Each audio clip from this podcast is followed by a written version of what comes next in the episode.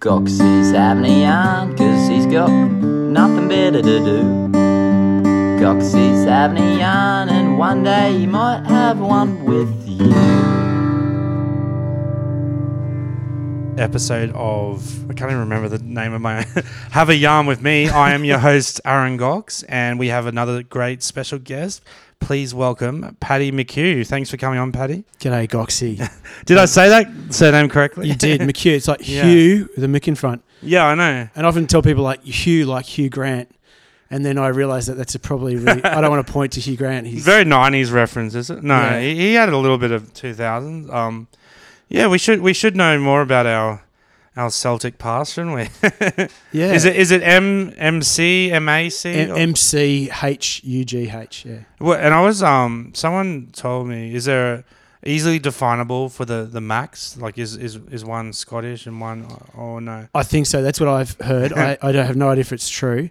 But um, yeah, I think the Mac is Scottish and the Mook is Irish. oh yeah well I guess McDonald's yeah M A C which is a classic um, yeah although Irish you do restaurant. see do you always see the A I don't know sometimes M C anyway I don't Yeah. should have looked into this uh yeah so we're here at Paddy's house in uh, suburban Brisbane um how about um, oh yeah, so for those who don't know, uh, musician is that your main um, guitarist, singer? yeah, that, that's probably the, the most important. You, do you I have wear. one you put before the other, or like? Oh yeah, Well, maybe I'd, I'd try I'd try to lead with songwriter because Yeah, that's, that's that's, that's, my Yeah. area of interest. And I'm not the greatest guitarist or singer by any stretch. I, I, I got enough chops to do it, but yeah. but songwriting's really what I like doing. Oh, that's awesome. Yeah.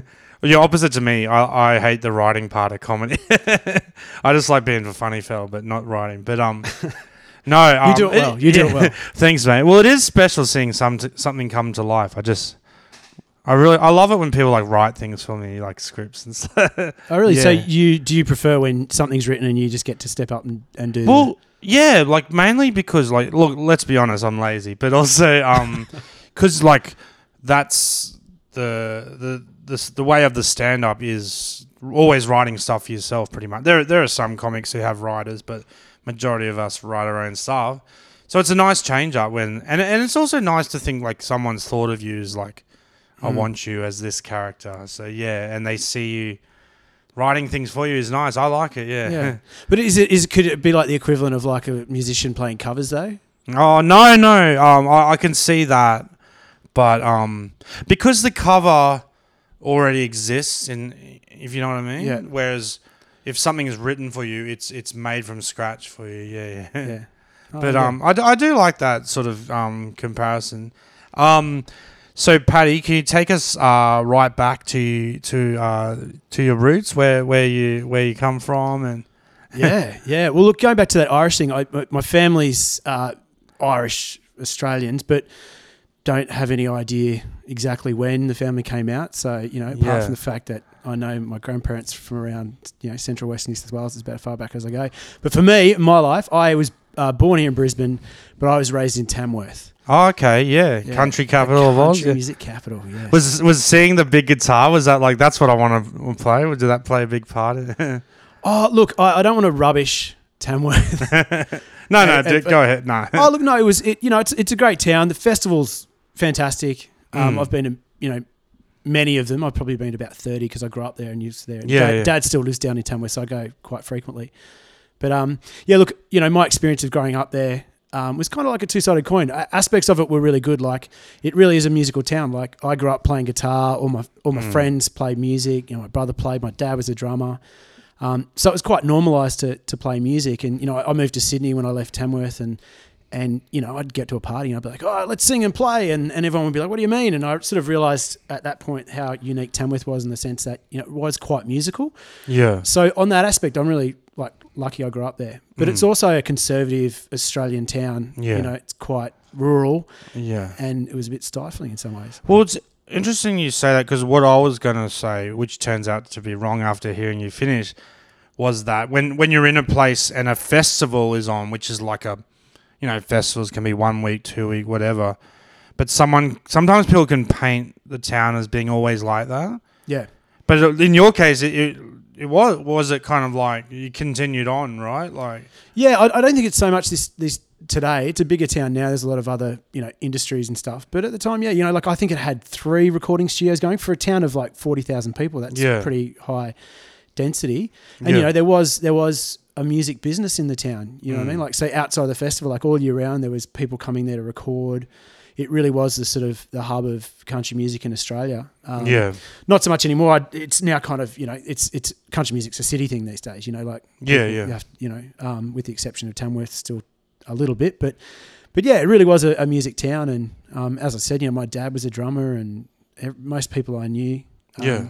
and the guys that I still play with today, a lot of them from from Tamworth. So yeah, Oh, that's really interesting. Yeah, like I'll, I um, not the exact same thing, but I've I've encountered that attitude of of kind of like when you said about Sydney, where it's like that thing of like, what are you doing that for? You know, like, I always felt that.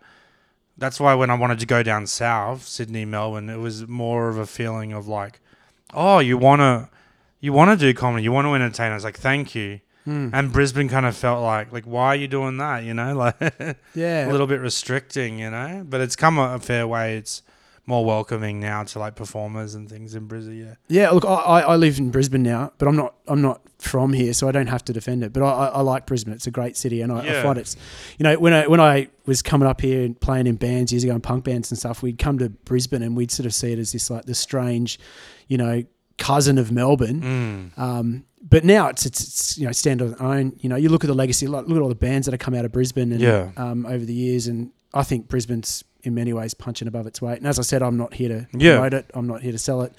Well, Um, sometimes when you have that, like you said, conservative, but then you find a few like-minded people, and it's quite exciting because it's like yeah, you know, like we're, we're we think a bit differently. You know, Well- I'm sure that's what it felt like to be like a a punk in the Joh Bjelke-Petersen years and that. You know, yeah, and look at all that great music that came in. I honestly reckon, and I, I reckon that um, there's a good chance that you know maybe it's a good idea that Brisbane should actually sort of succeed from the state of Queensland and do its own thing. well, I think the North wants to. Yeah, Oh, they want it, yeah. Yeah, so yeah. like we'd just be keeping them. yeah, yeah. But like if you're living in Brisbane, it's kind of interesting. Culturally, we look to the other major cities, right? Like Melbourne and Sydney and northern New South Wales, and go, that's kind of who Brisbane identifies with. yeah. And you know, like it's actually where we are in Brisbane now. It's closer to Melbourne than it is to Cairns. Yeah, that's right. Yeah. So like it's it's culturally it's different. It's geographically it's a long way away. So you know Brisbane's definitely a part of all those southern cities. Yeah, it's of like I've done some really big road trips up north, and it's just like goes on and on forever.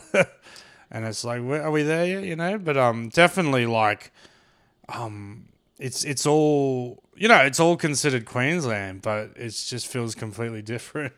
I I, I uh, did a gig up at a, a protest camp, the Stop Adani protest camp, just outside of Townsville, a couple of years back, and I went up on election night, and um, I stopped. I stopped in. Oh, it wasn't election night. I was playing election night, but the day before, I stopped in at. Um, I think it was Mackay or something like that to vote, and um, yeah, it was it was kind of shocking, like walking in, and you know, I was going in to vote Greens, and uh, and this uh, all the people there were sort of looking at me real funny, and uh, just taking photos there. Yeah, it's very smooth. Um, they, they were looking at me funny, and you know there was no there was no advertising for for many of the parties that existed. You know e- elsewhere, it was like very heavily dominated by the Liberal Nationals, and One Nation had a massive mm. um, you know stand there, and they were they were doing really well, handing out sort of how to vote cards to people, and it really made me realise that like yeah, North Queensland is really culturally and politically a very Different, different, yeah. place. You know, it's very very far removed from from the experience of living in southeast Queensland. Yeah, it's quite intimidating when like, because sometimes you can also you can be a bit positive, like oh we've come a fair way, and then realize things like that. There's still a long way to go in some places, you know. Like Yeah, without, I'm not trying to push my agendas or anything. no uh, push away. yeah, yeah. Well, that's well, um, because I always try and think. I like to think that I think about things with empathy, which is like, can you put yourself in those people's shoes for a moment? What does it feel like for them, etc. So I don't like to say things like, "Oh, we've come a long way," because that's just my view. Yeah, You know, I wouldn't want to say to someone else who's a minority or something, "Oh, we've come a long way," you know. oh totally. And that makes it sound like you know, like things are going like thumbs up, you know, and then it's not always the experience. Oh, absolutely. And look, and I by no means am rubbishing people or North Queensland at all. It's a very No, beautiful no. place with great people, and um, I've I've met some wonderful people Yeah. from up there. I mean, often you know a lot of those conservative values are you know what's behind it is um, Yeah. lack of opportunity and you know like lack of Yeah. things like that. So you know So, um, something I've asked quite a few guests now. It's probably a bit of a, a recurring thing. Um, do you feel like like where you grew up and and how you grew up shaped you as a person, or you know what I mean? Do you like to think you'd be that the same person no matter where you were? Um, it's a bit of a tough question, but um, it's just something that interests me. You know, like Yeah, it's it's a, it's. I think it's an important question. Yeah, look, I, I think uh, I grew up in a, a Irish Catholic family, and I'm not religious in any way. And like you know, mm, I want to make it very clear. I think you know the Catholic Church has a hell of a lot to answer for, um, and I'm not here to defend them or or you know. did they try to? Did they try to get you heavily involved, your family, or Yeah, my family were, were you know churchgoers, and I went to mass every week and stuff. And you know, one one thing that sort of came out about, I, I suppose, telling a, a good story uh, is a good way to explain it. Like I, my my grandfather, when he passed away, I went to the funeral back in Tamworth, and I hadn't set foot in a church for a long time. And I remember going back into this church service, somewhere I'd spent a lot of time in my childhood, and I remember looking there at like these men wearing these like robes, and there was like boys on their knees in robes holding books open and yeah, swinging candles. And I was in this building that was like you know high roofs and like you know these stained glass windows of pictures with Jesus bleeding and half naked. And I remember thinking like what the hell like you know even even though I grew up with that it was still bizarre to me and I remember sort of having these really negative thoughts like thinking like what the hell you know like what is Mm. this this is just weird and outdated and but then you know after that church service which kind of freaked me out a little bit you know, there was a wake and it would, had been organised by the church members, and you know, our family didn't have to provide anything. There was food. It was you know well organised, and and that sort of aspect of it was like that's the part of of you know growing up in in in that community in that way that still sort of look back to with fondness and and and appreciate.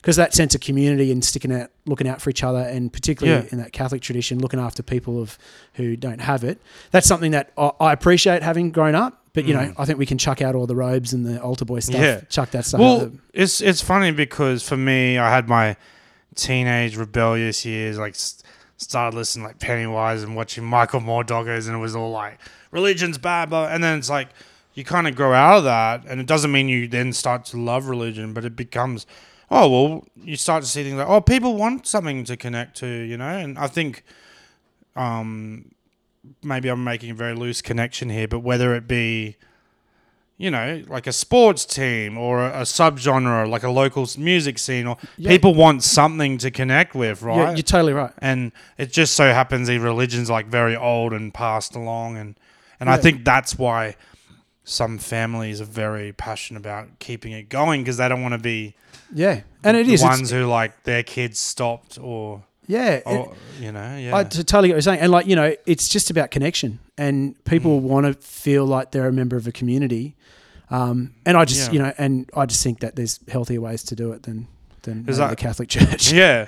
Well, it's fun. Like, because I was just at a AFL game in Melbourne, and that's some people joke about, oh, it's religious, like, but it, it's that thing where I'm saying it was like, because that game I was at had sixty thousand people, which is like Mm. quite a lot, but it's actually they get a lot more, but. It's like we all gathered, we all came. It's like the football ground is the church, right? Like Yeah. we all came. Yeah, you got like your ceremony. Most people didn't know each other. They all just came to sort of follow. Yeah, and then something happens, and you leave, and that's like yeah, we all gathered for that, you know. So it's Yeah. that same.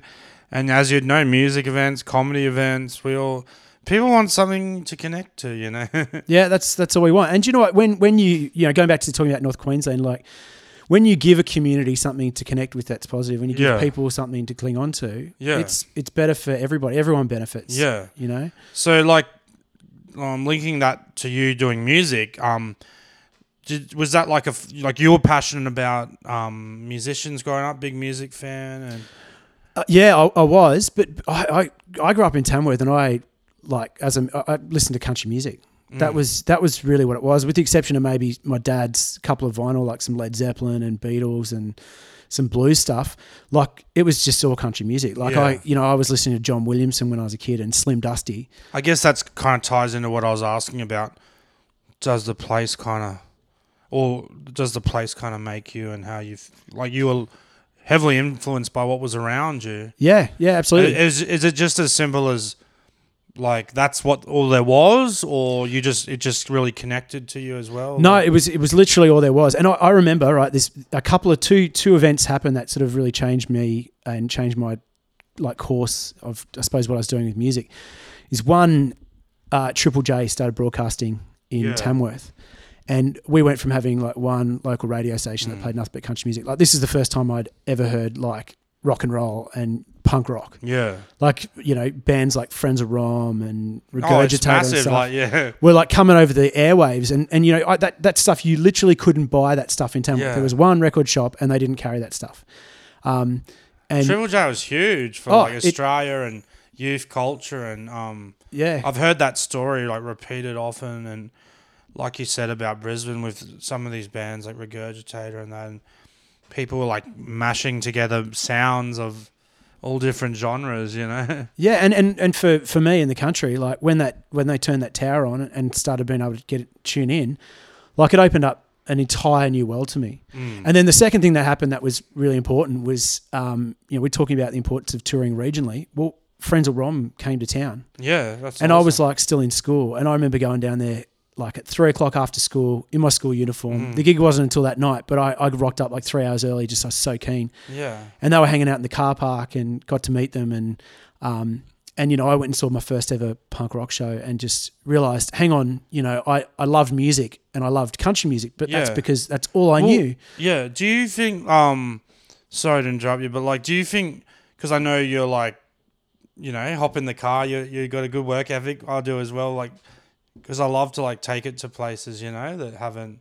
Do you think that played a real big part with you? Where like, oh, these guys came here. Definitely, Yeah, definitely. And Like, it's powerful, right? It's like because Yeah. it's that thing of like you heard it on the airways broadcast, which is huge, but then it's doubly huge when they come, and it's like you're physically seeing the song being played, and yeah, especially like you know a lot of that.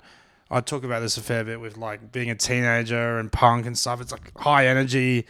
It's the visuals go along with it as well. You know, there's like a lot of colors and yeah. the sh- hair everywhere, and I think Yeah. Frenzal will sing about that. You know, It's sweaty and it's yeah, hot. Yeah, and- so it's that um, they're so powerful. These things, I think, like like you said, Triple J and live touring. Yeah, Yeah, look, uh, that it, it literally changed my life, you know. And I don't want to like I, if any of the guys from Frenzal are listening, don't like, you know. But like it really was. It was impactful. It was it was a band yeah, that came to, to our town for the first time and, and opened up a whole new world of music. And and after that, that was sort of when I I got into punk and grunge and things more, just Mm. because it all of a sudden was available to me. yeah. And it was cooler than Slim Dusty.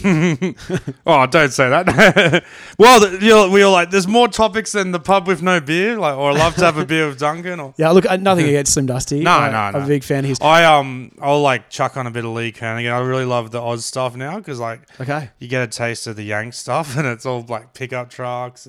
yeah, yeah. Well, that's creeping in a lot into Australian music, a lot of that sort of Yeah. aesthetic. But Yeah, well, it's it's you know, we're not that different to America in culture, so it's natural, you know. oh, totally. And I think we're getting closer and closer all the time. Look, look at what's happening around with the you know the voice stuff at the Yeah, moment. yeah. Like the the stuff that Peter Dutton's playing is just like straight out of the, the Republican handbook from the states. Yeah, yeah. divisive politics. Just yeah, absolutely. you know, and um, it's kind of alarming, really. I thought I thought you know I had hoped that Australia was a bit better than that, but we seem to be slipping into that. Yeah, that well, you know, it's funny because like we don't want to get too political, but like always that there's always that like oh, you know, everything's like ten thousand time wackier in America, right? Because I remember like. Arnold Schwarzenegger, right? Mm. Um, governor, California. You're like, well, that's as crazy as it's ever gonna get. Yeah, yeah. And then Trump just like triples it or quadruples it. I know. And it's just like you, you can't put any limits with them because they just take everything Yeah. to the next level, right? Like, I, I'm terrified as to what the next thing is. like What's going to happen can, next? I don't. Yeah, like can tr- tr- Trump be topped? I don't know. I don't know. I, I kind of don't want to find out. yeah, I know. Like, oh god. But um, anyway, uh, yeah. So that was like that's that's awesome to hear because I, I think there's a lot of those stories repeated. Um, you know, like I, I was in Brisbane, pretty pretty big city, but like, um, I was sort of had because you, you only know what's in front of you, right? And I was like listening to pop radio and stuff. And then I remember the shop, I think it was pretty sure it was Big W, had the headphones you could listen. Oh to. yeah, yeah. And I put it on and they had Triple J Hottest 100, like the 96. Yeah. And so Spiderbait just won number one. yes. And then, you know, it's a great song overall with the lyrics and everything, but the riff just goes, "Dun, it, buy me a pony, right? Yeah. Dun, it, dun." Sorry, I like I'm trying to replicate a guitar with my mouth. But, yeah, the riff kicks off, and it's, it's that thing of like, it sounds silly if it was a movie or something. It'd be like a kid being blown off his, you know, blown away. But it really felt like Yeah. I could, I'm just imagining you with the headphones blown on. away, but it was like. This is what I want from my life, like rock and roll, right? Yeah. but I never played anything, but I was like, I've always been a big fan. And you Yeah. need fans in anything, right? I, Totally. I Thank always you. just, I always like when someone's like, I like comedy, and then you just find out they get up and do it. Like, can't you just watch? Like, do you ever have those gigs when it's like, oh, there's a fair few people here, but then they gradually start joining the bands that are like Yeah. hopping, and it's like, is anyone here just a punter? Like, yeah, it's like you know, with the, the two support bands, you realize everyone in the room's in one of the bands. Yeah, yeah. We get that heaps in comedy. I'd Yeah. say. Ah, that's Yeah. that's uh, you know, Everyone just comics playing the comics, but yeah, that that's how scenes work. I reckon, like yeah. especially if you got the um, you know, I was big into ska. so there's I'll a lot. forgive Of, you for that. No. yeah, but if you had th- three or four acts on and they all got like six or seven, like that Yeah. could be. Especially ska bands with their horn sections. Yeah, that's what I mean. Yeah. yeah. Well, you you did the a little bit of the kind of like, um, try not to use the wrong words. Is like Australiana or the, you know, and there's sometimes the lagerphone with Yeah. Sydney City Trash, Rider. Yeah. yeah. Yeah, well, that was that was kind of an ex- extension of um, of my growing up because like I moved to Sydney, I was I started playing in punk bands and thrash bands and Mm.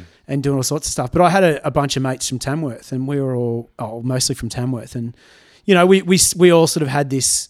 Look, I I want to say at this point, country music. When a lot of people hear that, a lot of people like you know Stigma, right? yeah, there's a lot of stigma around it. But look, I honestly think that country music is very similar in many ways to rap and to punk rock, right? Mm. In the sense that it's very honest music. Yeah. It's it's really easy to access. Like you know, it's not like jazz. We have to be technically brilliant to step on stage. Mm. Well, the problem with a lot of, I don't like the word stigma. I don't like to use it because it's so strong. But Hmm. a lot of subgenres and things, you can just say the word and it's off-putting. Like, yeah, um, like I made that joke about ska before, but yeah, you- um, so there was that whole sort of sub scene years ago that I really got into, where it was like ex-punk singers. You know, do you know like Tim Barry? That Tim sort Barry, yeah, They called Tim it Barry. revival too. I loved it, Yeah. but then I was trying to explain it to people, and as soon as you say like folk, it's like oh, like the word folk is quite off-putting because it can be like, is it like John Butler? Sorry to any John Butler fans. You know, Jack Johnson is like cruisy. Yeah, yeah. But to me, it was just that the raw like acoustic guitar, and um, he talks a lot about that sort of people who really live it. You know, and well, it's funny because when you say rap and punk and country they've almost all got that thing.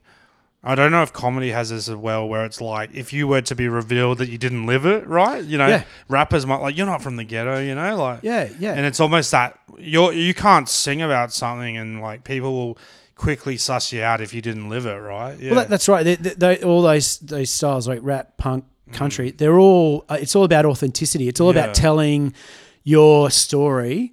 And you know, in, in country music, it's with an acoustic guitar, or banjo, or whatever, and it's usually topics that are related to life in the country. But it's the same thing. It's just people telling their story Mm. unfiltered, usually in a story form, as an expression of just themselves, just so that they can sort of you know say, "Here I am. This is the life I'm living." yeah. And um, and in that respect, that's why I've got a lot of time for country music because it's it, it's one of those I think honest forms of, of telling a story, Yeah. and, and I appreciate that. I love that. Yeah, it's great, but it, like it is that. Um, it's like anything. It's the same. I get the same thing for comedy. Like I'm super picky. People always saying to me like, "Oh, you, you do comedy? Do you like this? Do you like this?" I'm like, "No, no." Like, like they want to tell me about a comedian, but I'm not into a lot of it.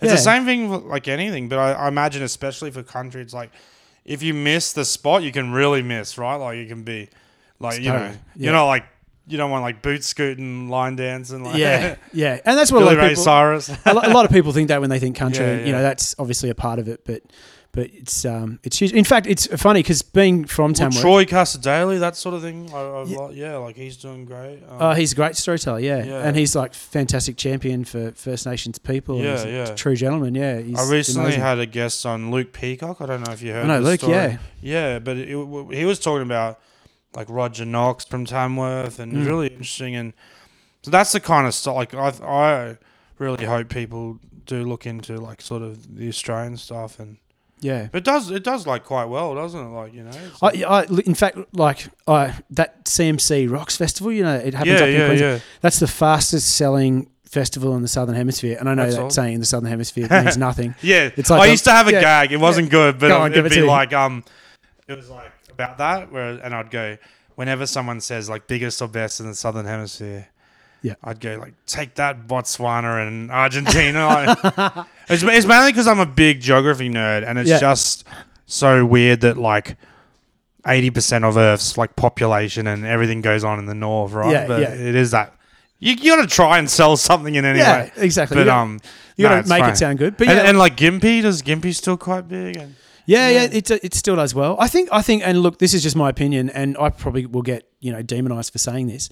I honestly think that the country music scene in Australia at the moment is going through a bit of a revolution because the people who are, are, are leading and creating great music that is like accessible to people and you know really hitting the mark. A lot of them are actually not from the country. Mm. You know, the scene of country music is is is city based now, and it's not about being from the country anymore. It's about taking a country, taking that honesty and that aesthetic mm. and the instrumentation that was Yeah. traditionally aligned with country, and using that that you those to tools. adapt. Like, yeah, yeah, things have got to adapt. I think. Yeah, like they do. And and and going back to Gympie and Tamworth, you know, those crowds are, I think, shrinking. Like I, I- think that's Mm. you know irreputable fact. A lot of those festivals are starting to go go backwards in the sense that they're not adapting fast enough and, and keeping up with what Mm. we would consider to be modern country these days, which is you know has a huge amount of Yeah. breadth and amazing stuff going on.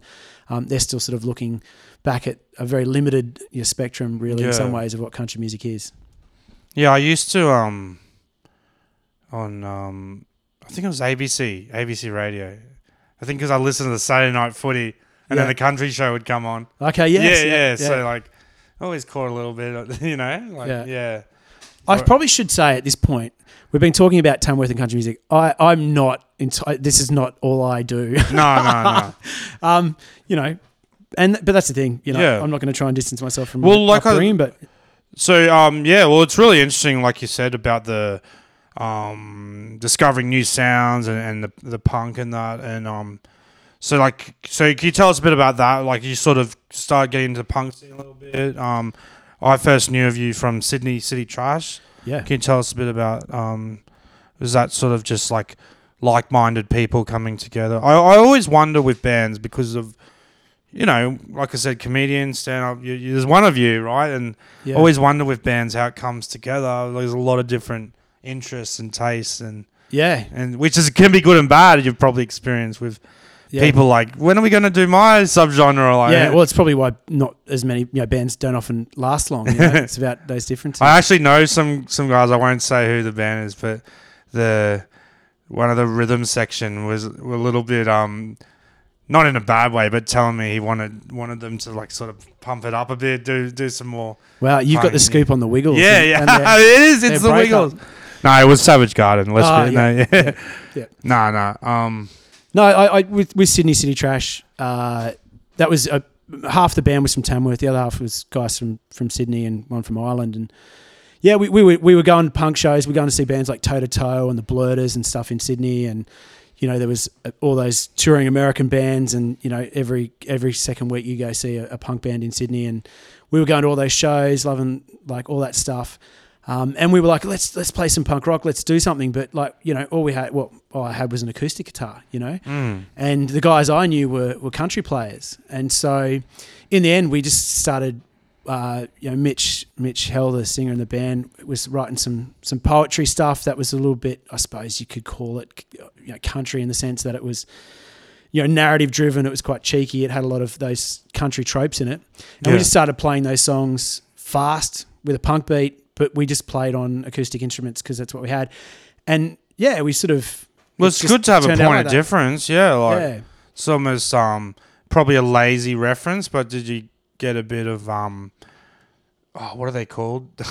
Shane MacGowan. Um, oh, the Pogues. yeah, the Pogues. Yeah, I just have mind blanks like that. that's all right. That's a it's a lazy reference, but you're probably copping that a bit. Sort no, no, and that's the that- punk yeah, and the traditional music. definitely going for that. And we weren't the first ones to you know to be in this space by any stretch. And it was at the same time when all those bands like you know Dropkick Murphys, Flogging Yeah, Molly, Real McKenzies, a lot of those bands were were doing that Irish crossover thing, but we were kind of more doing the the Australiana. Yeah, yeah. That's what I was saying Yeah. before, like lagerphone. Yeah, The the stick yeah. with the beer lids and Yeah. I was like finally an instrument for me. Or maybe I need a Chucky Milk one.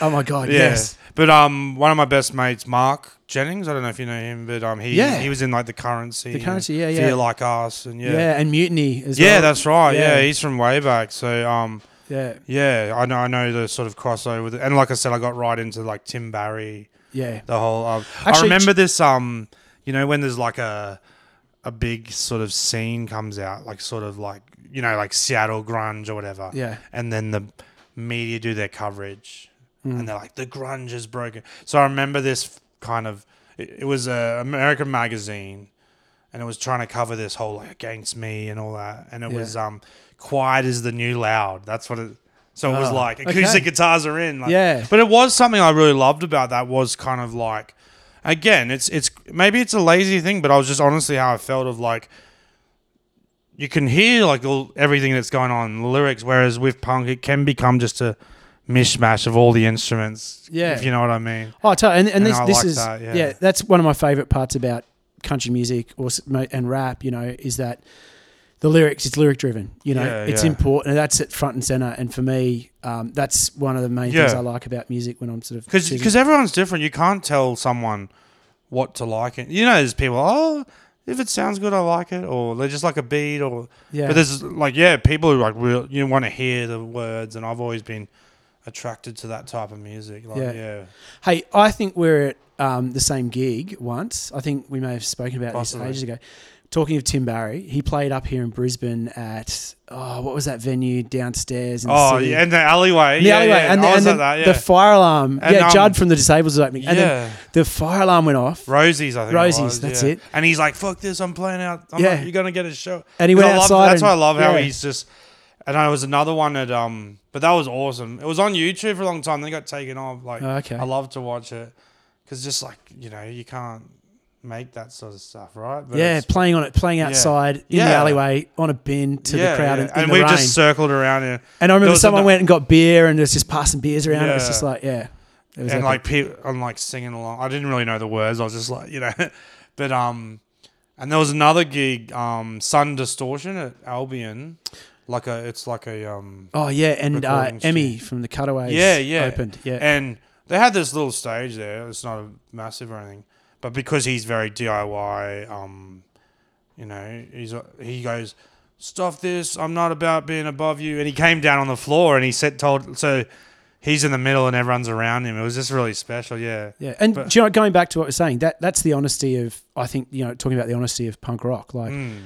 There is something about it, like you know, you can't hide behind you Yeah. know the f- flashy dress and the lights and the Yeah, loud, he's loud all sounds. about like jumping on freight trains and Yeah. he's really about that. But absolutely, like, I mean, like you hate to be like, oh, you're not real, you're not this, and but it, I think people just straight away know.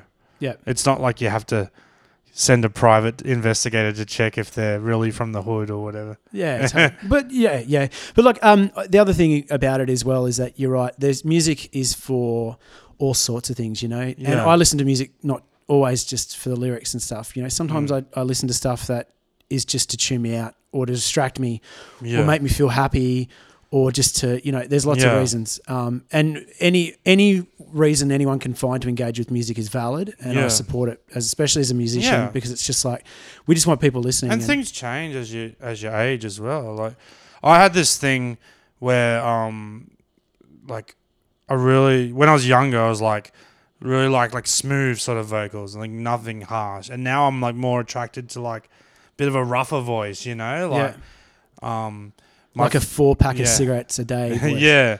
Well even like um I don't know if you've heard of them. My favorite band they're called the Mountain Goats and Yes. John Darnielle is singing. He's got a Yeah. like really strange voice, and I can see where like if someone was not a fan, it might grate on them. But for me, it was like I was really interested in that. Another example, um, when I was younger, I hated um the band Something for Kate because Okay, Paul yeah. Dempsey, and then I'm like went full circle, and I love him now. But it's like you know, it's that thing is like, oh, the voice is grating, and I'm like, yeah, the voice is grating. Now you love it, yeah. What I didn't like, I like, yeah, yeah. And then even um, it's a silly example, but like the band Blink One Eight Two because they alternate vocals. Yeah. So when I was younger, I would have been more Mark, the bassist, who's like cleaner vocals. Yeah, right. And then now it's like the Tom, like, where are you? it's Oh, like, yeah, yeah, give me that. Like, Love Blink 182. yeah, you know what I mean? Yeah, like totally. maturing and hearing different stuff. And, And I, that's why I think a lot of these, a lot of punk rock artists end up picking up guitars and doing the acoustic stuff, you know, because punk Mm. rock is, I think, a young person's game, really. You know, like yeah, you kind of, it's a, it's about aggression and and being, you know, yeah, really active. And as you get older, you know, some of that, some of that Yeah. fight bleeds out of you. You got to hand the baton on to the young ones, and I think it's a logical step to pick up the acoustic guitars. Keep telling the stories, keep being Well- honest, but just do it in a different way. What do you think about? Um, I don't know if this has affected you personally, but so someone like Paul Dempsey, like some of my favorite songs of his, I can really feel the like, like the true like pain he went through, and I've heard some songwriters go like, unfortunately, I have to suffer to make a great song, Hmm. and I had that in my comedy the other year where I did this festival show. I was really proud of, but it was f- all about this like incredible pain I went through in my life. Yeah, So that's the dilemma. Is like I don't want awful things to have to happen to me to to, get the make material. good, good art. yeah, yeah. I look. I, I suppose it's you as a comedian in your space. You're probably in the same thing. You know, I, I sing a lot about myself, um, but I'm also getting better. I think at finding stories of others and finding my own way to tell them. Yeah. You know. well, I had this bit in the show where I realized I was always saying a lot of downer stuff, or like or about me being a battler, but then I mentioned, and people seem to enjoy this. I was like, oh, don't get me wrong, I'm excited about the future. That's where you can like flip it around and like. All right, life, hmm. like you know, life gives us lemons. Yeah, and look, life is is a struggle. You know, every Yeah. single person has their difficulties, Yeah, and the beauty of art, be it comedy or music or film or whatever you want to talk about, is it gives you a really safe space for you to just Yeah. passively see another person's experience of struggle, and you, you you weigh yourself up against it, and you go, "Oh, that's right, I'm not alone in this. Other people struggle." And you kind of get a sense of relief in that communion with that Yeah. other person, you know. So you know, we we need the. dark- I was actually speaking to somebody um, at Big Sound last week at the music conference up here, who who's sort of a mover and shaker in in terms of government money towards the arts. And she was saying that, like, you know, everyone's everyone wants all this happy, positive stuff, particularly like a lot of the regional areas that, they, you know, they want happy shows, they want happy Yeah, this, yeah. they want happy theatre, they want happy bands, they want fun and good times. And she was saying, but you know, those communities don't just need that; they need they need honesty. you Yeah, know? yeah. They need people to come out there and be like, hey, we understand you're in a real community, you're facing these challenges. So we're going to talk about that. We're going to sing about that. Mm. We're going to laugh about that. We're going to desensitize that topic. Yeah. And you're going to you're going to reflect on it and realize that you're not alone. It's Yeah. normal to be going through these things. And in fact, that's probably going to be better for those communities Mm. than the happy guys that come in and, and ignore the issues and just say, all right, everything's fine, clap your hands, you know, throw your hands in the air, buy a beer, and we'll leave after the show. And Well, you know, some- nothing gets yeah. done. something that I'm. The thing is, like, life is complex, right? So we like all these things going on, and yes, we do go to art to escape. Something like, like I hate this when people with footy, right, or sports will say like, leave politics out of sport. It's an escape, but that's a ve- that's coming from. If you can escape, like a lot of people, you can't just switch off. All this shit's going on in my life Yeah.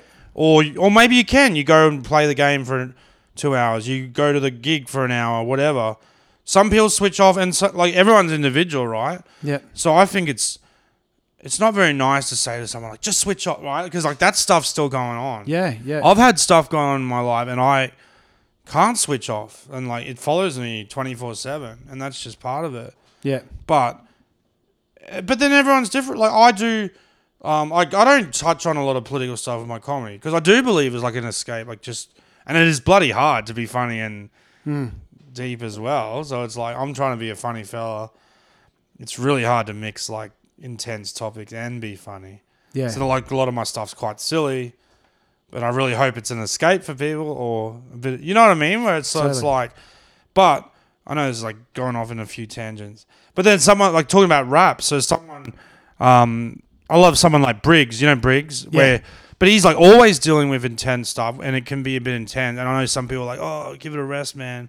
But someone like that, it's like, like that's great that he's committed to it because it's like he's not it, the easy thing. It'll be like party rap, you know. He's Yeah. not just like ah, grab your partner. I know that's pretty lame. Yes, grab a drink, what you know, Yeah, yeah. and because it is like look a lot of the people he knows and issues and stuff. It's it is like you can't just switch off, right? No, that's right. Like you know, Briggs, his existence as a First Nations man in Australia is inherently political. Mm. Like you know, you know, he's going back before and saying like you know, leave politics out of football. Tell that to Adam Goodes, who Yeah, every time he stepped on the field, he was faced with Yeah, you know these these big structural political issues like yeah. by his Or existence. or the or the easy thing is not easy, but like the easy thing would be to like obviously impress people, like get your sponsorship, keep quiet. But he do, he doesn't do that. they don't do the easy thing. Yeah, and I I, I admire that because Yeah, it takes Oh, courage, strength, Yeah. persistence, intelligence. Like, can you imagine? Like, I, I, I would not even begin to imagine what Yeah. DMs would be like. You know, with people Oh. having a go at him. I'm sure, um, and I'm On there'd be so many people who would support him. Like, you know, who would be saying all the Like, right things. um, But God, I'd hate to be looking at the trolls going at him. Well, what Goodes went through in terms of harassment, I don't think there's any equal. Because think of it like this nothing attracts the amount of people that footy does, right? Yep. Even um, like theatre, opera, whatever, what's the maximum capacity? Like a thousand for the most. Yeah. Like none of them Nothing get 20, compared to MCG. So in terms of like yeah, MCG or like they played yeah, he, he it happened at a lot of different grounds. I was going to say SCG, but it did happen a lot of different grounds. But let's average it out, say 40,000 50 around anyway. 30 let's say yeah, 30,000 will average it. I think there's a lot of people I mean not everyone there was booing, but a lot of people booing.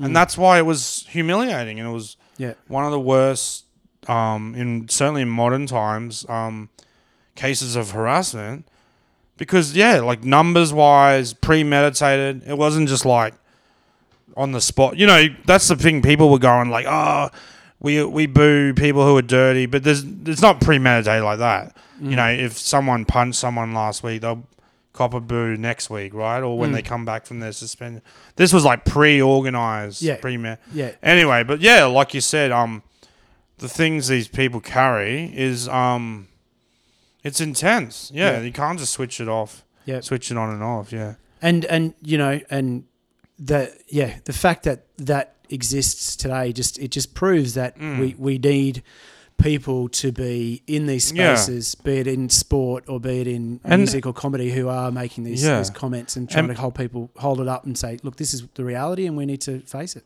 and as you'd know, as an artist, um, correct me if I'm wrong, but like yes, you are trying to start your own chapter and be your own artist, but there's a part of you you know you're carrying on. I don't know, forefathers is an intense Yeah. term, but you know Yeah. th- those that came before. So I said things like pogues, etc., where it's like, you know, as as a, someone in even like um, that punkscape, you like you could be take what Joe Strummer did, and and so someone like Briggs, I know he um, pretty sure he toured with like Ice Cube and people like that.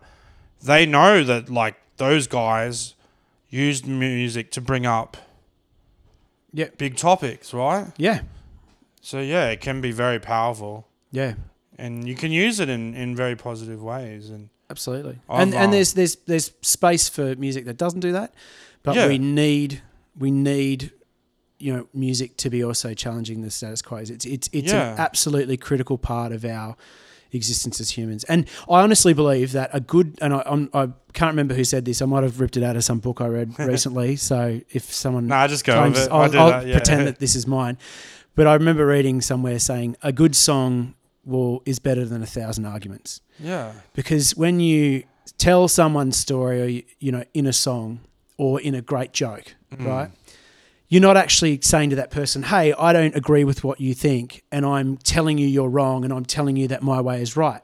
All you're doing is simply getting up there and saying hey here's my experience or here's an alternative experience and you do what that with you want as an audience member. You can walk out if you're offended.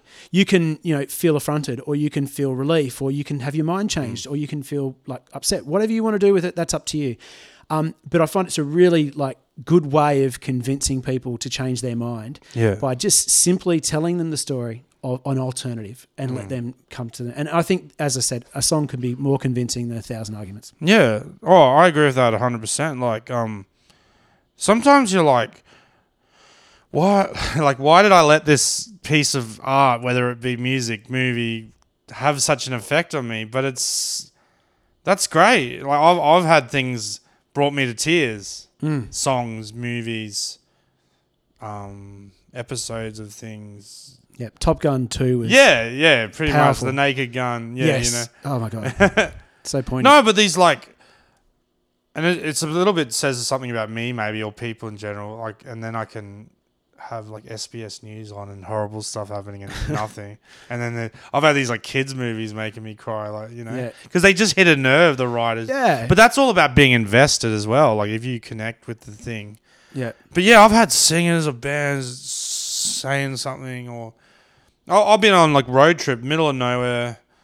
Song comes on, it just hit me in that right spot, and I have like tears coming down my face. Like Yeah. I, you know, whether it be like, yes, I get exactly what they said, or yeah, it's powerful, and that's why that like movement I was talking about of like the singer with their guitar, their acoustic, and their lyrics, and it's almost the simplicity of it Yep. because there isn't 25 things going on of like orchestras and Yeah. and I, I like I said I'll, I'll bounce around on different tangents here but connect things back to me.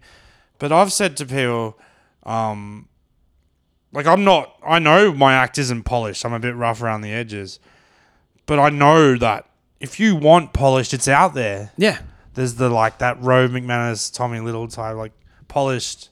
Yep. so if you want rough I'm here like you know? Yeah, and it might be you know that that one person might you know in the morning need you know their Rove McManus or whatever, but then later in the day after a shitty day at work, their boss gets on the skin. They might need something a bit more you know loose that they can kind of you know like Yeah, well, and That's the that's, something I can change in a love. I love where like, like yeah, look deep down inside, I'd, I'd love big numbers, but I know that I'm a little bit niche. And but when there's someone who'll tell me they get it, like they're like, I get what you're about. Yeah. that's awesome. Goxie. like- I'm going to take this moment to tell you I get what you're about. oh, thank you. I love it. you probably can't see, but we're hugging right now. No, no, no, I appreciate it. Like, I do, and um, really like I, I get a lot of love from musos. They really um, maybe I'm a I'm a muso trapped in a comedian's body. I I don't know if you saw. I recently got to do um Triple J like a version with the band These New South Wales. I don't Oh know. no, I didn't see that. Um, we did the song Tub Thumping. oh, It was great. It was like one of the best things I've ever done. I mean, for me, like I loved it. But it was that thing of like I am like I love music. I just happen to be doing comedy. so it's. like- I, I think you're onto something with the, the Lagerphone. I don't think it's too late for you. I think you should. You should. And but it'd have to be chalky milk somehow. absolutely. Like But there's, there's nothing on a chalky milk container that makes any noise. Maybe the plastic lids. I don't know. Maybe you can kill two birds with one stone. Maybe you can bring out your own range of Yeah. Goxie chocolate milk Yeah. in like bottles. Well, With caps. While we're on the topic of um like music and comedy, apparently it's like a really bad gag. Do you ever get this where people are like, I can play triangle for you, like the the simple instrument. Yes. So the Lagerphone Mm. is it like? Is there different things you can do with it, or what? Like, yeah. So uh, look, uh, don't quote me on any of this because I, I never have. I guess it's rhythms, right? It's like yeah, different. yeah. I think I think it's kind of the way I've seen it played is it's actually more complex than you'd think. The first thing. So obviously, if those don't know, it's essentially a, a stick like a, a broomstick, maybe a little bit thicker, with a board stuck to the top, and on the board is like you know maybe a hundred bottle caps with a nail through them that sort of just rattle like a tambourine almost. Yeah.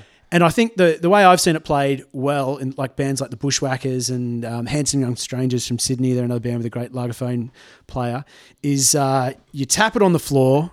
I, And wa- I just doing a video. I wanted to see you reenacting the Lagerphone. Oh, yeah. holding the mic. Yeah, yeah. Um, so you tap it on the floor, which is one sound, which makes you know on a wooden floor you get like a bit of a thump. Um, you hit it with a stick if you've got a drumstick, so you can kind of hit it, and also you've got the rattle. So Yeah, and then yeah. combinations of that, and so you can get some pretty wild rhythms going, and and it's also like a um, a visually impactful Yeah. instrument because you know it's um, do you know like um, we are talking earlier about early years of our lives, but um, um, you know when you got those like sort of they're very very vague memories, like hard to sort of. So my early years of primary school, I remember um, I'm pretty sure they brought it out for our camps as well. But anyway, it was it was like the the bush mu- bush bush music bush songs. What do you call that? And like there was like Lagerphone in it. yeah yeah. But they, they played the tape and we were dancing, doing like yes. spinning. Oh my dan- god. Yeah. This was a But- part of the curriculum for Yeah. years ago. And it was, it's very vague, but in my mind, and I remember the tape, it's a cassette tape, because I'm a 90s boy, so this would have been like 91, 92 sort of thing.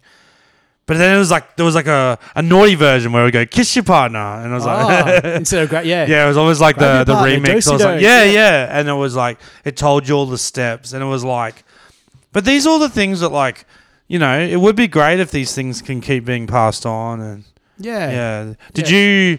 Um. So it's quite interesting to hear about um, your your pathway to to getting into like the Sydney City Trash and that, and um, did that sort of um. And talking about like the Australia, I don't know if these are the wrong words use. Australiana is that a good yeah, word yeah, it's? Definitely the word. Like bu- some of them get thrown around. Bush, yeah, bush music, uh, bush Oz, bands, Oz punk. Yeah.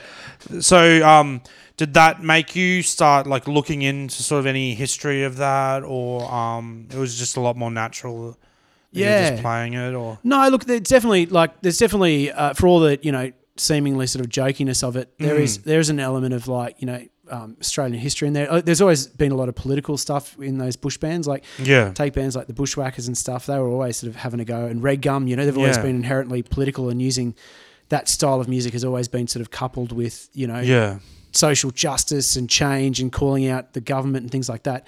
yeah, Um, and so yeah, so it comes with a lot of reading and and a lot of the stuff that those bands sung about, particularly bands like Red Gum. Like you know, I'd listen to the song and be like, "What does that mean?" You know, Yeah. and you go and you look it up and you discover things like you know nuclear testing and how they you know how the British did that in Australia and all the terrible things that went with it. You know, a lot of that stuff. The first time I heard about it was through through bands, you know, through Yeah. songs. Um, same with punk rock, man. Like you know, like take bands like Propaganda. Like you know, sometimes Yeah. I'd hear them singing. I'd be like, "What's that?" And you'd go Yeah. and you'd look it up, and then you'd be like, "Oh my god, I can't believe they did that in Timor or whatever." all stuff you never would have found out about. Yeah, yeah. yeah, like you know, like Dead Kennedys and stuff like dressed that. Dressed up in an angry three minute song. Yeah. Yeah. but you know, it's a gateway for for finding out something and learning more, and and you know, figuring it out and going. And you know, I think there's a certain part of me that's curious and that always wanted to know. Like you know, if if they were singing about something I didn't know, I was sort of compelled to go and go. Well, Yeah. I don't want to be on the out. Like, what is that? What? A, and you know, You know, it's funny too because like I got into that sort of sub scene that was like, again, there's a lot of words thrown around. You don't know if it's cringy. I guess like, I guess like conscious or being aware of, and it was almost like I got so used to that. woke is the word. Yeah, yeah. We well, like I got so used to that, and then I didn't even kind of realize that there is just another sub scene of just want to hear loud and. Yeah. you know, like you know the band like Guttermouth, like people like that. They they don't look at any topics or issues. No. They just want to party and Yeah, and there's and and absolutely there's like I think that's important as well because some days you just want to party. You Yeah, don't, yeah. You don't care. You know, you just want to have fun and and that's the beauty of music and art. There's Yeah. space for everything and there's a time for everything and there's an audience for everyone and you know, yeah. Well, like that's what I said about my comedy. Is Like if you come and meet me off off the mic, I'm happy to talk about stuff. But yeah, I very rarely like cover it Mm. in comedy because it's hard. Man, I, I, I, I admire what you do in the sense that I don't know. Oh, fuck, can be, like- mate. Trying to be funny all the time. Yeah. like- well, it can be Like, wait, like I ask- overwhelming. Like if you're, that's why like it's very hard to mix serious topics in comedy because Yeah. like I grew up, like the Chaser guys were doing well, Hmm. But even then, if you were to ask someone, "What do you like about this?" It was more like the pranky yeah. pranks sort of. Yeah. I don't want to just downplay them as a as a pranks group, Yeah. but often I know when people were like, "Oh, you got to watch this man," they're, um, whatever, like they're pretending to be the president of USA security team, and like they had a message to tell, but I don't know if that's why people were tuning in. yeah. But sometimes that's how you got to yeah. lure people in, right? yeah. Hey, what, what do you what do you do like if you're feeling shit and you got to do a show? Like, I how know. do you, Well, how do, you, do you put on a mask or do you just find like you know well, that meditate? hit me hard the other year. Yeah, I Yeah. was like in a really bad spot when I came back to Brizzy, and I'm pretty sure I was doing awful gigs. so like they stopped booking me eventually because it's yeah, you're just like it's this weird like sort of twilight zone where you're in a place that people want to laugh. Yeah, You And don't they're wanna be paying or money for a laugh. You yeah. want to. I won't say what you want to do. You want to do things to yourself. but I can laugh about now because I got through it. But yeah, but it's bloody um Hmm. tough, tough space. Yeah, it's um like I said, I've never done music or anything, but I imagine music you can let off some steam if you're in a tough spot. You probably still don't want to be at the gig, but Yeah, oh, sometimes. smash your drums or Yeah, so, sometimes it's therapeutic, Yeah, and other other like I've I've had gigs where it's, you know, I suppose painful is the word where you Yeah. just you know, you feel like you're going through the motion somewhat. But but most of the time, like I'd Well, say, like, like I said, the weird thing good. is when everyone there wants something else. Like you don't, you don't want to smile and laugh, and like yeah, might be with music. Like you don't want to hear songs and dance and stuff. yeah, yeah. It, it's it's hard. but but- um, yeah, like that was a good word you used, therapeutic, because I um, I've had, like I said, the show I did that was pretty intense because I did it at a Melbourne Comedy Fest, which goes for like almost a month, Hmm. every night shows. So it was in one way, it was like visiting a psychologist and spilling your guts. Mm, So it was kind of good and bad yeah, because it was every night was intense. yeah. And the audience aren't therapists that And I'm telling people things Yeah. I've never told, like intense stuff. yeah, and it was a release, but also it, in one way, it's like it's like you release something, but then another weight gets put on your shoulders too. Mm. Yeah, yeah, it was interesting experience. Now I'm just back to silly gags. and But, we're um, very glad for it. yeah, well, I know that I can do it too, but um, I've definitely um, I have some topics from my life like I've never touched on, so there's definitely potential there Yeah. in the future. You know. Well, I, I would I would be keen to hear you explore them. yeah, it's like a concept album. Okay. But I'm, maybe- I'm, I'm intrigued. Yeah. If anyone, if I get my sitcom, I'll do them. Nah. Yeah, that- like um, you know, there's um, I think it's a big decision when you've got something there and you're like, do I touch it or do I leave it? Because once you open up it Mm. up, it's hard to then close it. Yeah, and, and particularly in, in art, you know, like you become known for that gag or that song. Like, Yeah. you know, like so many people would be like, oh, Paul Kelly's the gravy guy. You know, Yeah. and there's so much more to him. But like, there's other bands as Oh, well. songs absolutely. That's people- a good example Yeah. where someone's, and you can't. The other thing is like, I use the word art. Yes, it's art what I do, but with art, you put it out there, it can be consumed. Mm, You can't control how someone consumes it, right? that's right. Yeah. Yeah. yeah. And the same thing can be taken in hundreds of different ways by everybody. Yeah. Well, um, and and like that, like speaking of a band like Frenzal Rhomb, it's funny because like they spend years and years like putting their message out as like this, this is who we are, this is who we are, and someone can still take it the wrong way, and they can still get racist and Mm. homophobes and Yeah. yeah. Yeah.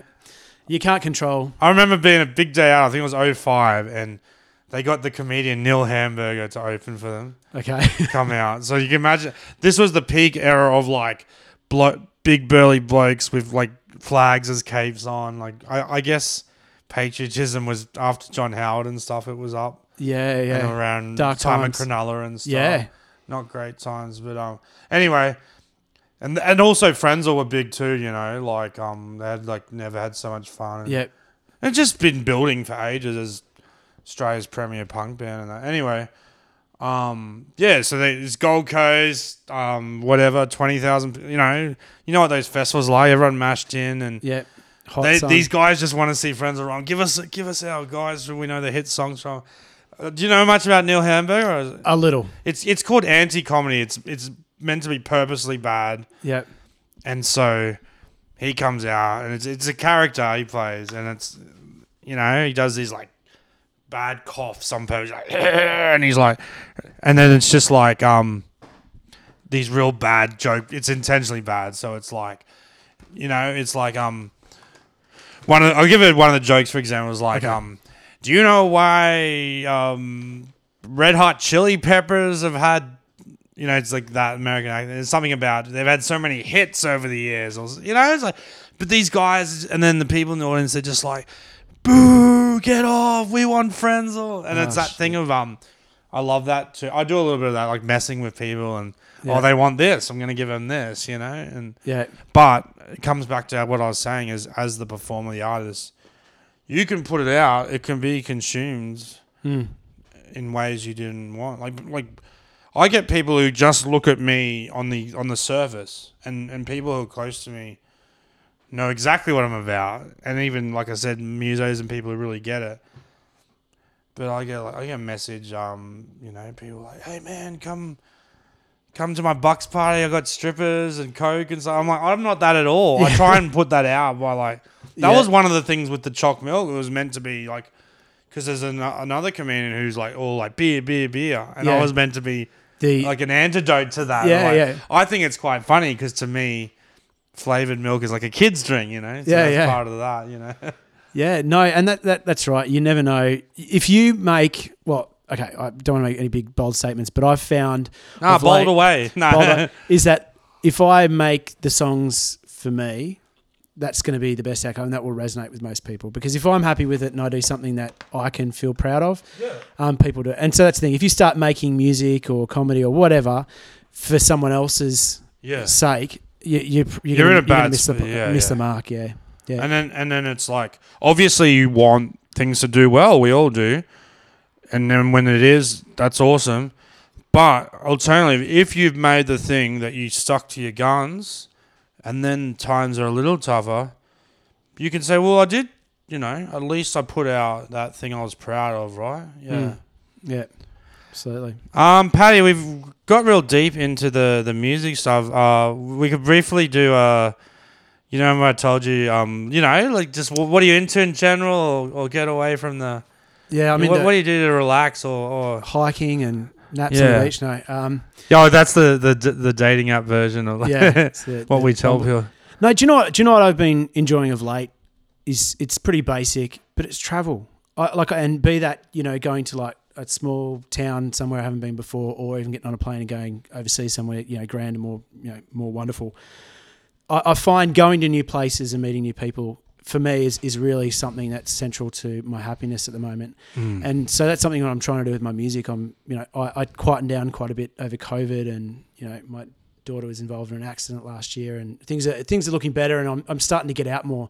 And as I'm getting out more, I'm realizing that this is something that I really get enjoyment out of going somewhere new and Mm. meeting new people. Yeah. And that is bloody wonderful, and I can't get enough of Mm-hmm. it. and yeah, and I yeah, I think a lot of people would agree that travel travel does that. But yeah, for me, it's about And do you sort of um push, um, I was gonna say push the boundaries of like, you know, different languages, place, or um, you know, like experiences you you're not gonna get here at home, right? Yeah, and I, I think that's kind of important. Like I hear so many Australians go, "Oh, Australia's the best country in the world," and I and I often go, "Yeah, but like, what reference points have you got?" Like, you Yeah. know, like it's pretty good. And don't get me wrong, I, I like living in Australia, but God, it's a big wide world out there, and there's so many cool people and Yeah. cultures. There's people out there that will, you know, with their language barriers, will will never understand. But even getting the opportunity to try and understand them and Well, I've I've never been out of Oz, unfortunately. I'm hoping to one day. I- Oh, I'm 38, so you get there one day. But yeah, I just recently, for the first time, went to Northern Territory. yeah. So that's the most. I reckon that's the most like, like it's physically Australia, but it's the most you can. Yeah. If that makes sense, I'm trying to put in the right words. I was going to no, say I, I know what you mean. Like, the you most non-Australian. The, oh, that's probably not. I shouldn't say that, but the most different to like Sydney, Melbourne, Perth, Adelaide. You can get right. Like yeah, and, yeah. and how exciting is it going somewhere and seeing something and Mm. and you know feeling a little bit uncomfortable? I think it's Yeah. important. Well, you know it's funny because I'm all about gags of like food and drink and like fast food and shit.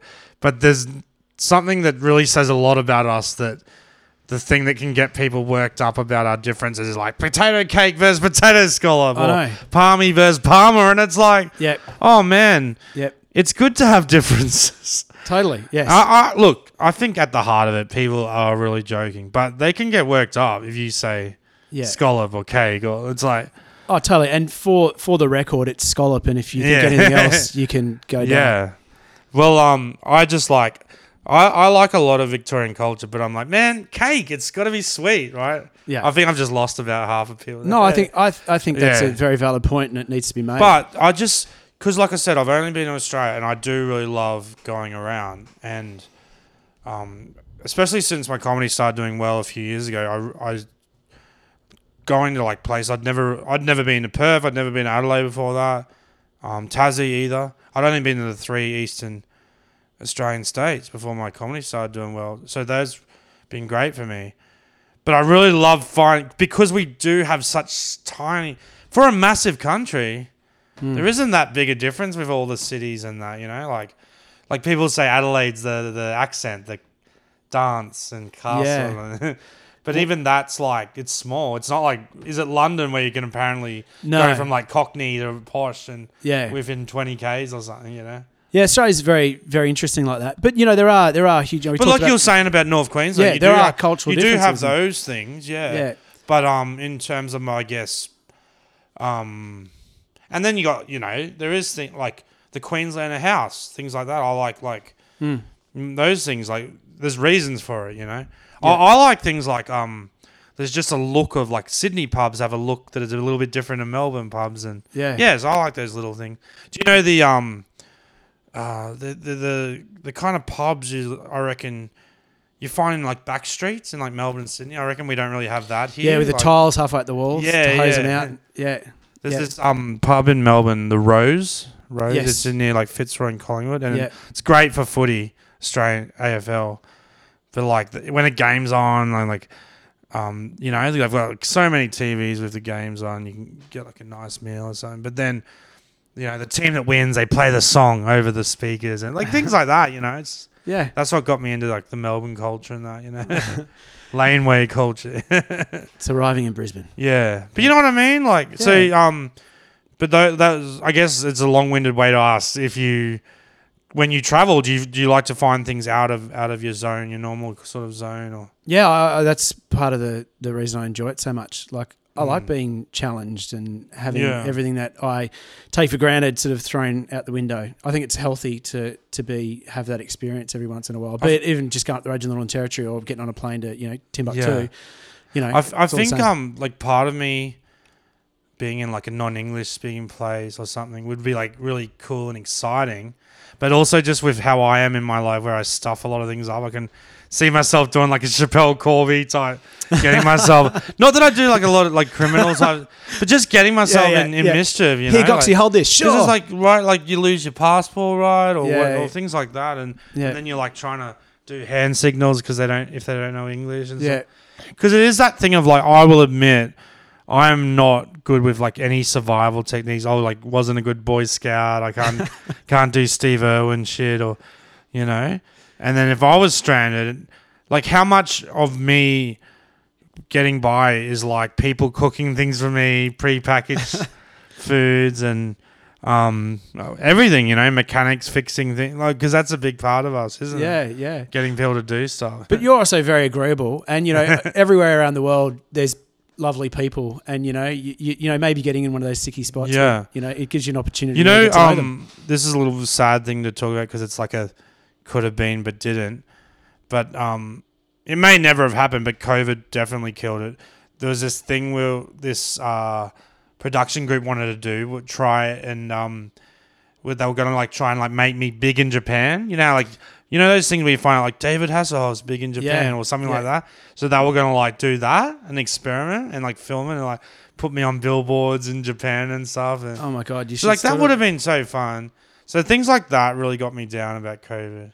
Plus all the Yeah. sickness and shit. Yeah, look, COVID was hard for so many people in so many different I think ways. But I, yeah. but I think the people in, in entertainment, you know, Yeah. uh, you know, putting aside the people who got sick and died, obviously, Yeah. um, you know, but if you want to single out, it wasn't a, group- great time. No. Because, and then like some of the language being used when they're talking about like essential workers and like really made you think about like oh, yeah no one needs what I do and no one really needs because I already had self esteem issues. Yeah, and it's like now you're completely but non-essential. things was because like I'd always had that sort of inferiority complex of like raised to be told I, it's not such a gender thing masculinity but like oh you should have a trade or whatever or like you should be Mm. useful and I never was like handy useful But you know what? By taking away the live shows and connection to people, you know, everyone, so many people suffered during COVID, not with the sickness, of course, but just with the isolation. Mm. And in a way, it just goes to show how important like this the, the entertainment Yeah. and this kind of work is because without it people are bloody depressed and miserable like Yeah. they need that we've talked about it earlier they need that connection they need that commune Yeah. with people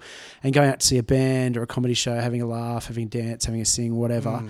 It's important it's central to, to people's health and happiness and and- Yeah. Well, I um a bunch of us used Zoom for Mm. shows. It was awful Oh my god, that was because it was like terrible period. The Zoom show. Oh my god! Oh my like god. I had. So I was meant to do this show for the festival, and I'm hoping to redo it someday, probably soon. But it was like you know, like Letterman, Conan O'Brien. It was that thing of like I'm Mm. at a desk Yeah. with my guests, and I lost it all like 50 shows, whatever, because of COVID. But then I gave it a go on Zoom Mm. from home, and it was awful. Yeah. It just doesn't. But it was like because you want to have it in the room with people, and yeah. I mean, a big part of comedy is hearing laughter. Yeah. And I did these other shows that were just stand up, and it was like for couples in their lounge room. I could see them. It was fine, but then they'd like go to get a drink in the kitchen, and it's like like so you act different, which is nothing against them, but you would not do that at a show. Yeah. you just hop up and so people are acting like they're at home. Yeah, yeah. yeah, no, I, I um I was in a couple of like online concerts and you know, playing in my back room to my phone on a tripod. And I, you know, you know, there's people listening, and you know, there's people out there sitting there watching. Yeah, You, it's know, not you the see same. the numbers on the screen, but it was just so impersonal. Mm. Just it was very removed from what the essence of. And the thing is, I'm all like I said with Tim Barry and that I'm all about new and weird stuff, but in in person. Yeah, Like I love like odd venues and yeah, me too. I was just talking about um someone one of the last guests I had about like weird because I think they just played in like a power station or something, you know. Eamon from the chats, you know. Yeah. Yeah, I, uh, I one of the weirdest gigs I've did was back with Sydney City Trash. We were in Tassie, a little town called Oatlands, and they had a tractor festival, and someone booked us Huh. for to play the tractor festival. That's And- awesome. It got loose and deteriorated like rapidly, and then by the time we finished up our last set, there was a palpable like tension in the room, and we were like, the people we were with were like, we got to get out of here. Like this is not looking good. This is like going to turn, and we we pissed off. And then the next day, like classic, read it in the paper. Like literally picked up the paper, and there was an article the next day talking about a brawl that had broken out in the pub we played after we left. With like people getting their heads smashed in, and someone got like a bar stool across their head and went to hospital. And yeah, and so they just got a bit excited. Do you think they don't? Oh, well, yeah, we like to say that was because our gig was so epic that they just couldn't contain their excitement. But I don't know, it was just you know, I, Could've never pl- never played it. Yeah. building up and There was one guy there who, um, sometimes in little towns and like it's not a good thing that everyone knows everyone, you know. no, no, this one guy at this tractor festival, he came up and he was looking at our merch for ages and he's trying to like figure out.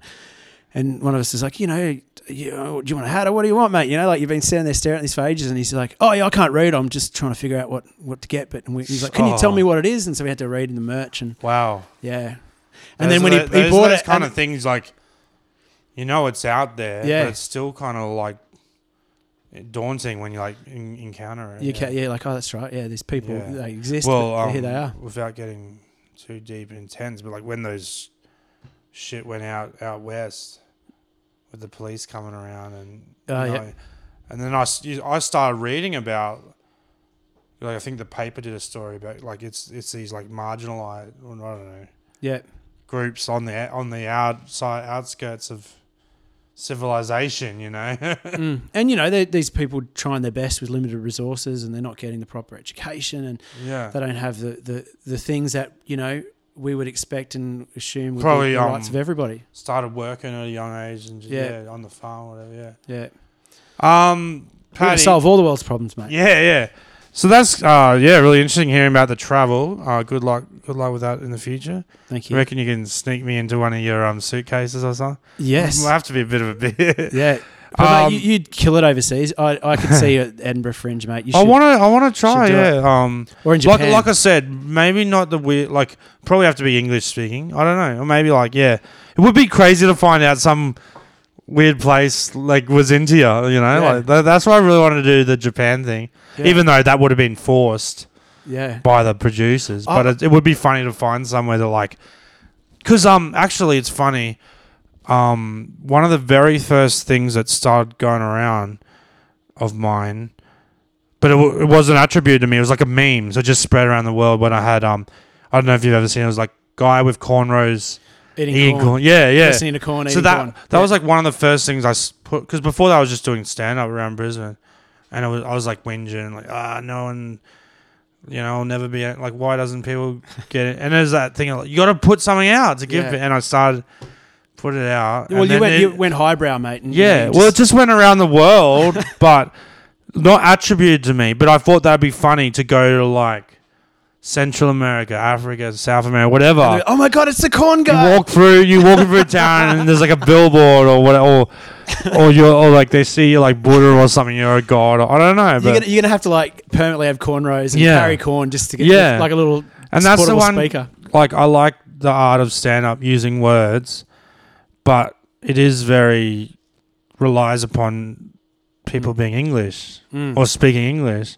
yeah, and that's one of the things of like physical humor is Yeah. it can be cool and like everyone can around the world can enjoy Mr. Bean together. Totally, Did you hear about that? Um, oh man, Mr. Bean. Did you ever hear about that controversy in Zimbabwe? No. So, I, f- I think it was um so because they play each other in cricket, Zimbabwe and Pakistan. Then there was this thing, obviously with the internet, there's like funny memes and jokes and stuff. But it was like Zimbabwe were like, Pakistan, you will pay for sending us fake Mr. Bean, and then they showed the picture and it was like a Pakistani Mr. Bean or something. Oh, really? Okay. But it was just like it's clearly not the real Mr. Bean. but then it's also at the same time it's like why you thought you were getting the real Mr. Bean? Like he's not going to Zimbabwe, man. Like you know, it's just that like no offense to Zimbabwe, you know. yeah. I, I actually will admit I like Mr. Bean. yeah, lot. me too. Yeah, yeah. Yeah, it's Like, genius. the, the episode's a lot better than the movies, I think. know. yeah, yeah. The movie relied a lot upon that like fish out of water, like, oh, Yeah. he's in LA. Like There, there's only like six episodes of Mr. Bean or something, wasn't the, there? Like, the Brits do that. I think there's a bit more, but they are really Yeah. known for like it's more the Yanks who just stick around forever. yeah, and give you 13 because I think like um some of those famous ones like Fawlty Towers are known for yeah, ending early but Yeah. um yeah I, I I think a little bit more than 6 but not a lot yeah yeah. maybe 10 or 11 or so there's there's only so many three-wheeled cars you can knock over Exactly. um so yeah thanks for that pay uh we're just coming to the last bit of the herb um I usually give the guests some homework. Did you do your homework? Um, I did. for the I got, I got. Goxie's Wikipedia corner. yeah, I've got to choose your own adventure, Goxie. So oh, I've got, this is good. I got two. I've got one. They're both nature based. Uh, one will be about plants. The other would be about animals. So which do you want to do? Oh, I'm a sucker for animals. They're delicious, aren't they?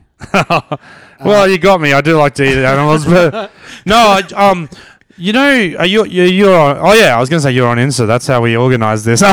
um, you know how I I don't really know with tech how algorithms and things work, but on Instagram I've been getting these like um, do you know what capybaras are? Yes. Yeah, so I've just been getting heaps of them. I must have looked it up or something. Yeah. Because that's usually how algorithms work. If you look up one thing, they'll Yeah. Give it. just feeds it to you more. So yeah, I've been getting all these cute animals and capybaras and stuff. But um, yeah, not only do I eat animals, I, I also love like cute sort of like dogs and capybaras and things.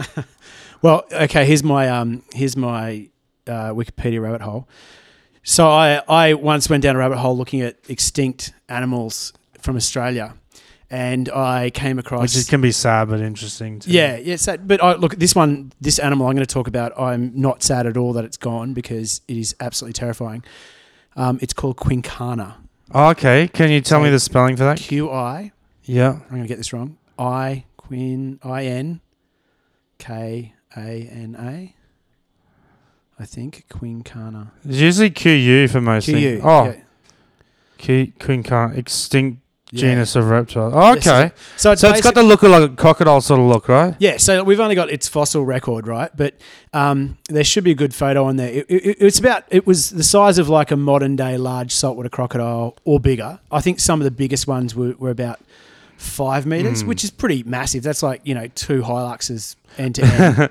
That's a good measurement. Um, yeah. What what I like too is like, even to this day, we have like scary and poisonous animals. Oh yeah. but Didn't I like the die- idea that like the modern ones are nothing compared to these beasts that went around in the old days. Oh man, this one's terrifying, right? So it's essentially like a, just a saltwater crocodile, right? Imagine that. Yeah. But it's the way that its um, legs worked were it was different. It had hips that suggested that it actually stood up quite high off the ground, like a you know, like a dog or a horse or something, right?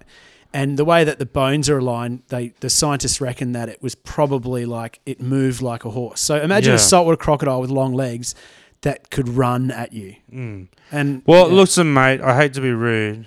We got to let Wikipedia do some of the work. Oh, here. yes. Okay, I'll no, because you are doing a great coverage of. I've never had that, but I'm like, you are just kind of ruining the segment. Oh, Um, I'm sorry. no, no, I'm I'm being a dick. I actually work for Um, Quinkana. yeah, yeah. Big Quinkana put you up to this, didn't yeah, it? yeah. Big reptile. no, um, so let's um get into it. So yeah, the top introduces it, Quinkana. Um, one thing I love about Wikipedia is the sort of organized into chapters. So we've got species, description, taxonomy. Is that the amount of tax they paid? or- Yes, exactly. Yeah. Yeah. They're like, oh, the, the Quinkana um, was extinct because of all the bloody tax it had to pay. Um, and then what's this last one? Pa- paleobiology. So taxonomy.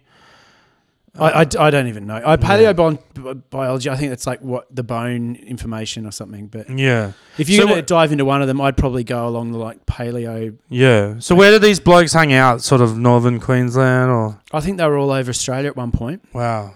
and then they, they kind of went extinct about twenty thousand years ago, give or take, you know, a couple of Give it- thousand years. Yeah. Um, and they, And I feel old at 38 yeah, yeah.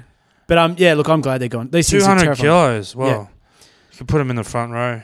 Yeah, and they could gallop. Like imagine a saltwater crocodile galloping at you. No, That's the thanks. scary thing. It's like the actions these old animals could have done. yeah. Wow. But there's a, a great if someone wants to Google it after listening to this, is if you Yeah. type it in hit images, there's a great sort of picture of one where it's sort of standing next to the cutout of a, a human and you know, it's sizable and scary and but yeah, I'm glad they're gone. Oh, thanks for that, mate. We'll definitely look into the Quinkana. Did you, did you stumble upon that? That's what I love, love to ask about people's wiki adventures. It's sort of like you can go into the rabbit hole. Yeah, that's I think I you know, I looked at some animal and that clicked on, you know, I probably got into like animals that are extinct and then Yeah. three hours later I'm staring at the screen going, Holy shit, Quinkana. Yeah. well, on my NT trip recently, I like really wanted to see interesting wildlife, but it wasn't that much. It was just so harsh, harsh condition. I saw a buffalo next to the highway. That was cool. Okay. 'Cause I think that's introduced. Did you do the um, crocodile Dundee thing? No, no. wanted to, but Opportunity missed. no, because like yeah, it was so much driving and just having to get to the Mm. gigs and stuff. Yeah. It was like, um, I think we were like just coming into Darwin, had to get there. Mm. Yeah. Plus, there's like you don't know what buffalo's gonna do to you. I'd say. Yeah, they'd probably kill you. Um, I'd heard about the huge eagles, the massive. They are quite yeah, big. Wedge Yeah. tails, yeah. You see them on the side of the road picking at the carcasses and stuff. Yeah. It's a pretty great place we live and it's, you know, there's amazing things out there. But I'm glad I don't, you know, have Yeah. to deal with crocodiles and buffaloes on a daily basis. Oh yeah. They're coming south, do you know that? They're Really? slowly, with global warming, the crocodiles are migrating south. And I read in an article that in 20 years they're going to be in the Brisbane River. Wow. So, Look forward to that. yeah, great. All, all the joys of global warming. We can stop swimming in the Brisbane River now. They'll crawl up into, you know, the, what is it, Kodiak Lagoon at South. oh yeah. There's some different species in there. yeah. The aqua turd. oh, thank you so much for coming on, Paddy. Um, My pleasure. uh, any anything you'd like to plug or um, get people to where where can people find you Oh, you know, the standard, just Paddy McHugh, Google it. on, I've on got all a- the socials? yeah, socials, just, yeah.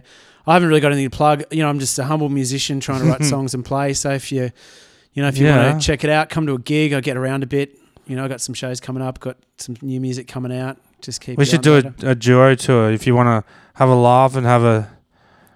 What's a what's a music version of? I guess a listen, have listen, a dance, Have a, a dance. a listen. Yeah, Yeah. Or a cry. because that's the thing. Comedy, it's just it's very like there's just laugh. Mm. Yeah, music and dance, cry, la- sing. Well, you can play laugh the, if you want. you can play the triangle. yeah, yeah. That's like that's my um level. I always I've like a lot of people use triangle as the game, but Mm. I'm a bit different. I say tambourine. Yep. If you need I no, got, hang on, I got the lagerphone. that's it. It's your job. No, because I'm so stingy.